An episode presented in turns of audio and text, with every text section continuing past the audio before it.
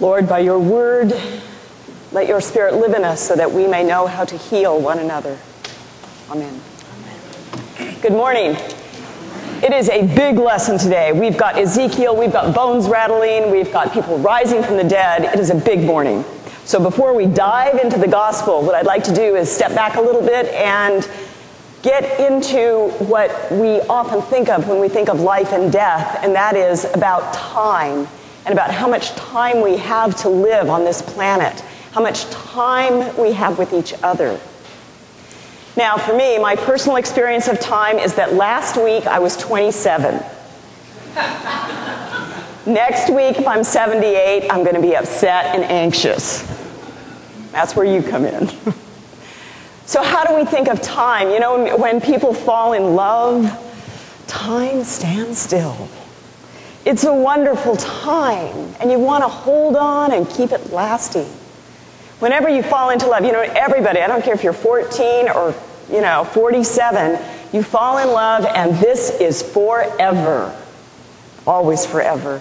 It's sweet, it's delicious, and it's just suspended in the glory of the Lord, and you just want to hold on to it. There's a wonderful book named uh, Einstein's Dreams, written by Alan Lightman, and it's a series of short stories that uh, kind of express Albert Einstein's theory of time. And one of my favorite stories, and most impressionable stories, is a story about a village where, in the center of the village, time stands still. And so young lovers would approach the center of First, they would hold hands, and then they'd put their arm around each other. And soon, by the time they got in the center of town, they were kissing. They loved to stand still in each other's love. And then, of course, as the farther you got away from the center of town, the more chaos and the more crazy things got. So, time, how do you live with time? There's a movie out. It's called Limitless. It's about a man who has a magic pill. And when he takes this magic pill, he knows everything. His brain is alive. He can remember things from college. He can learn languages in a few hours. He can learn to play the piano immediately. He comes alive. Now, for most of us who have this kind of capacity, us, I say, most of us who have this kind of capacity, we would think of doing good in the world. But lo, this young man mostly thinks of using his ability to speak Vietnamese and Italian and Croatian to pick up girls. Hmm. And then he learns he can do wonderful things on Wall Street. And then he gets into trouble. And then he becomes smart enough to realize that this wisdom he has, this instant wisdom, he wants more time to figure out how to solve the world's problems. So now the movie starts of, well, the movie goes on to find out how does he solve the world's problems. And he wants more time. So some of you might be that kind of person who has a to-do list and you want more time to solve your to-do list. You want more time in the world. However, most of us, when it comes to life and death, we want more time with those we love. I know oftentimes when we think of someone dying, and we think of the resurrection, we think of being able to see our family members again. And I am one of those people. I look forward to seeing my father again, my brother again, my mother again, my nephew. To see those who have died before us again and to live. And it's kind of odd though, because we think of it as rather like a, a after we die and we go to heaven or paradise or whatever, that it's kind of one big family picnic. And we're kind of suspended there in a, a reasonable age, you know, I don't know, wherever we think we like ourselves the most. That's where we are in heaven, and we live with everyone forever, suspended in a family picnic. But that's not what Jesus is about. John is telling us about Jesus and about how we can follow Jesus. So remember, John is writing after the resurrection, after Jairus' daughter is raised, after Lazarus is raised, John is compiling a record of the life of Jesus for us, for our edification, so we know how to follow Jesus. So, what do we learn from this story about following Jesus? We already are confident about the resurrection. We're already, we know that the Lord has the word on life and death. So, how, how is this story telling us something new about how to follow Jesus? I suggest to you that we need to look at it, who's, who are the characters? Mary and Martha and Lazarus. Now we know Mary and Martha. We've seen them before in some of the stories. I am quite sure that Martha is the older sister. Hmm. Because I'm a younger sister. I know these things. I have no, it's Martha is the older sister. In the other stories we know, Martha comes out and says, Jesus, would you ha- have her come help me in the kitchen? No, Mary's chosen the other part. But Martha gets up in Jesus' face. Martha talks to Jesus. She interacts with Jesus. She engages Jesus. This is very unusual for a woman of this time. Very unusual for Mary and Martha not to have a father around, not to have children around, not to have husbands around. Mary and Martha only have their brother. In this culture, in this day and age, women don't talk back to teachers. Women don't talk back to men. They don't speak up like this. They don't, they, they are married, they have children, they have grandfathers, they, they live in a community, but not Mary and Martha. They're on the edge. This is a story about Jesus coming to some people who are in a very vulnerable state. Mary and Martha, yes, they love Jesus, they follow him, and oh my gosh, he is our powerful friend. We know him. Our brother is dying. Our brother is our last lifeline. If the brother dies, what will happen to us? Mary? Martha, where are we going to go? What's going to happen? So Mary and Martha taking care of their brother Lazarus, it's a difficult situation. Go, quick, go get Jesus. Tell Jesus to come, because if Jesus comes, he can raise him up and he can heal him. Because after all, we know he's healed Jairus' daughter and the leper and the blind man. We know Jesus can heal him. Go, quick, go get him. He's not far.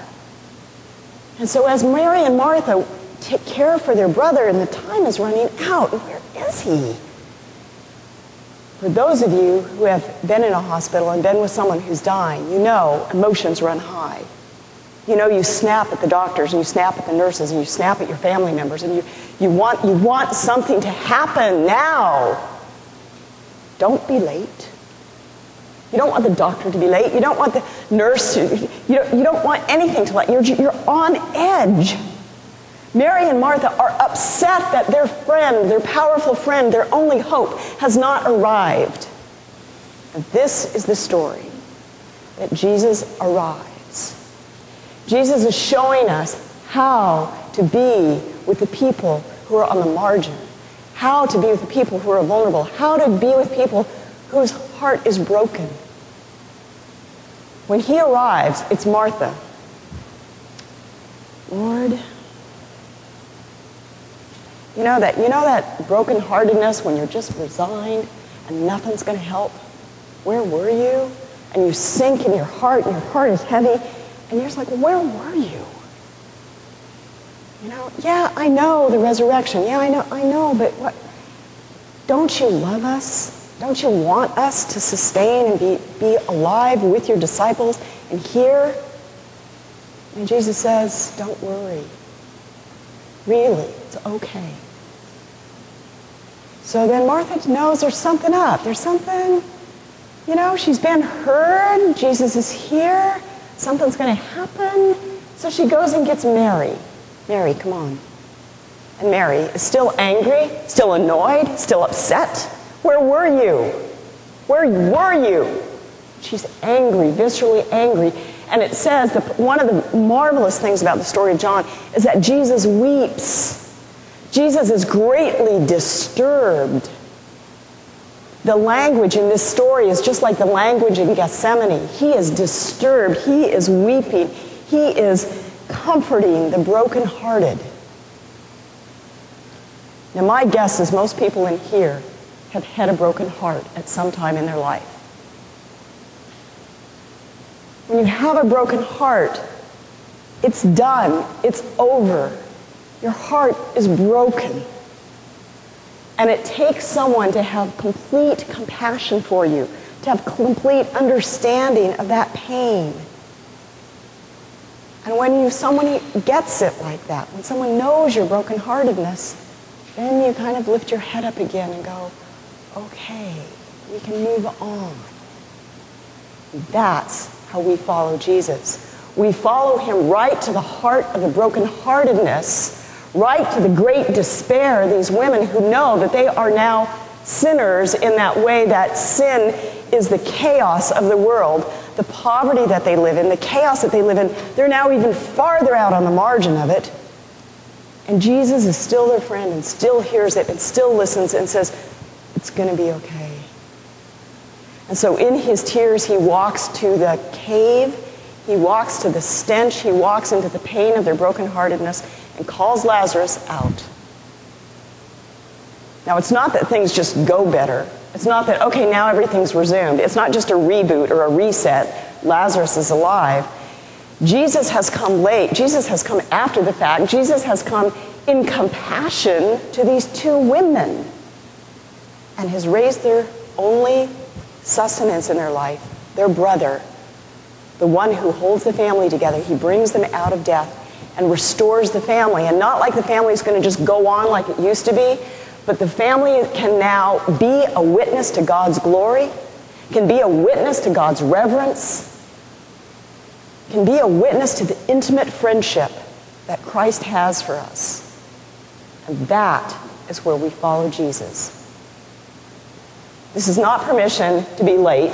This is not permission to, to make it all right so nothing is different. This is permission to follow Jesus and transform brokenheartedness. When we are broken, it hurts. And you and I are filled with the Spirit. You and I are the ones that can reach out to someone and heal their brokenheartedness. None of this polite, oh, someone died, I'm not going to visit them because they need to be alone. No. You carry the Spirit, you go visit them, and you help heal their broken heart. That's what we're called to do.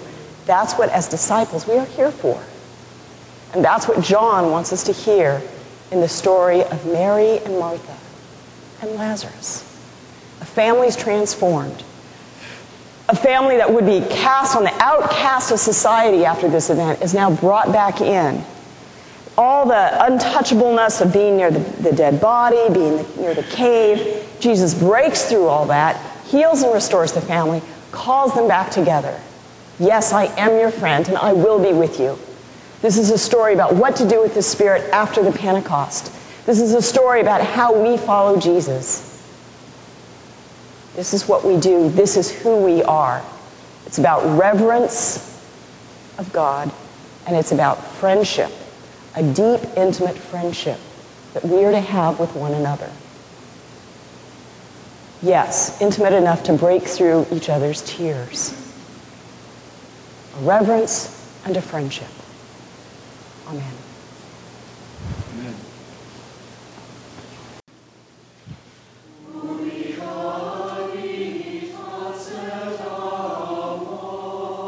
This has been a sermon podcast from the Episcopal Church of Our Savior, Mill Valley, California. We are a growing, welcoming community for those seeking to deepen their relationship with God and to journey in faith with God's people through the breaking of bread and in service to others in Christ's name. You can reach us by phone at 415 388 1907 or visit us online at oursaviourmv.org. That's O U R S A V I O U R M V for Mill Valley dot O R G. We wish you God's peace, and we hope to greet you in person very soon.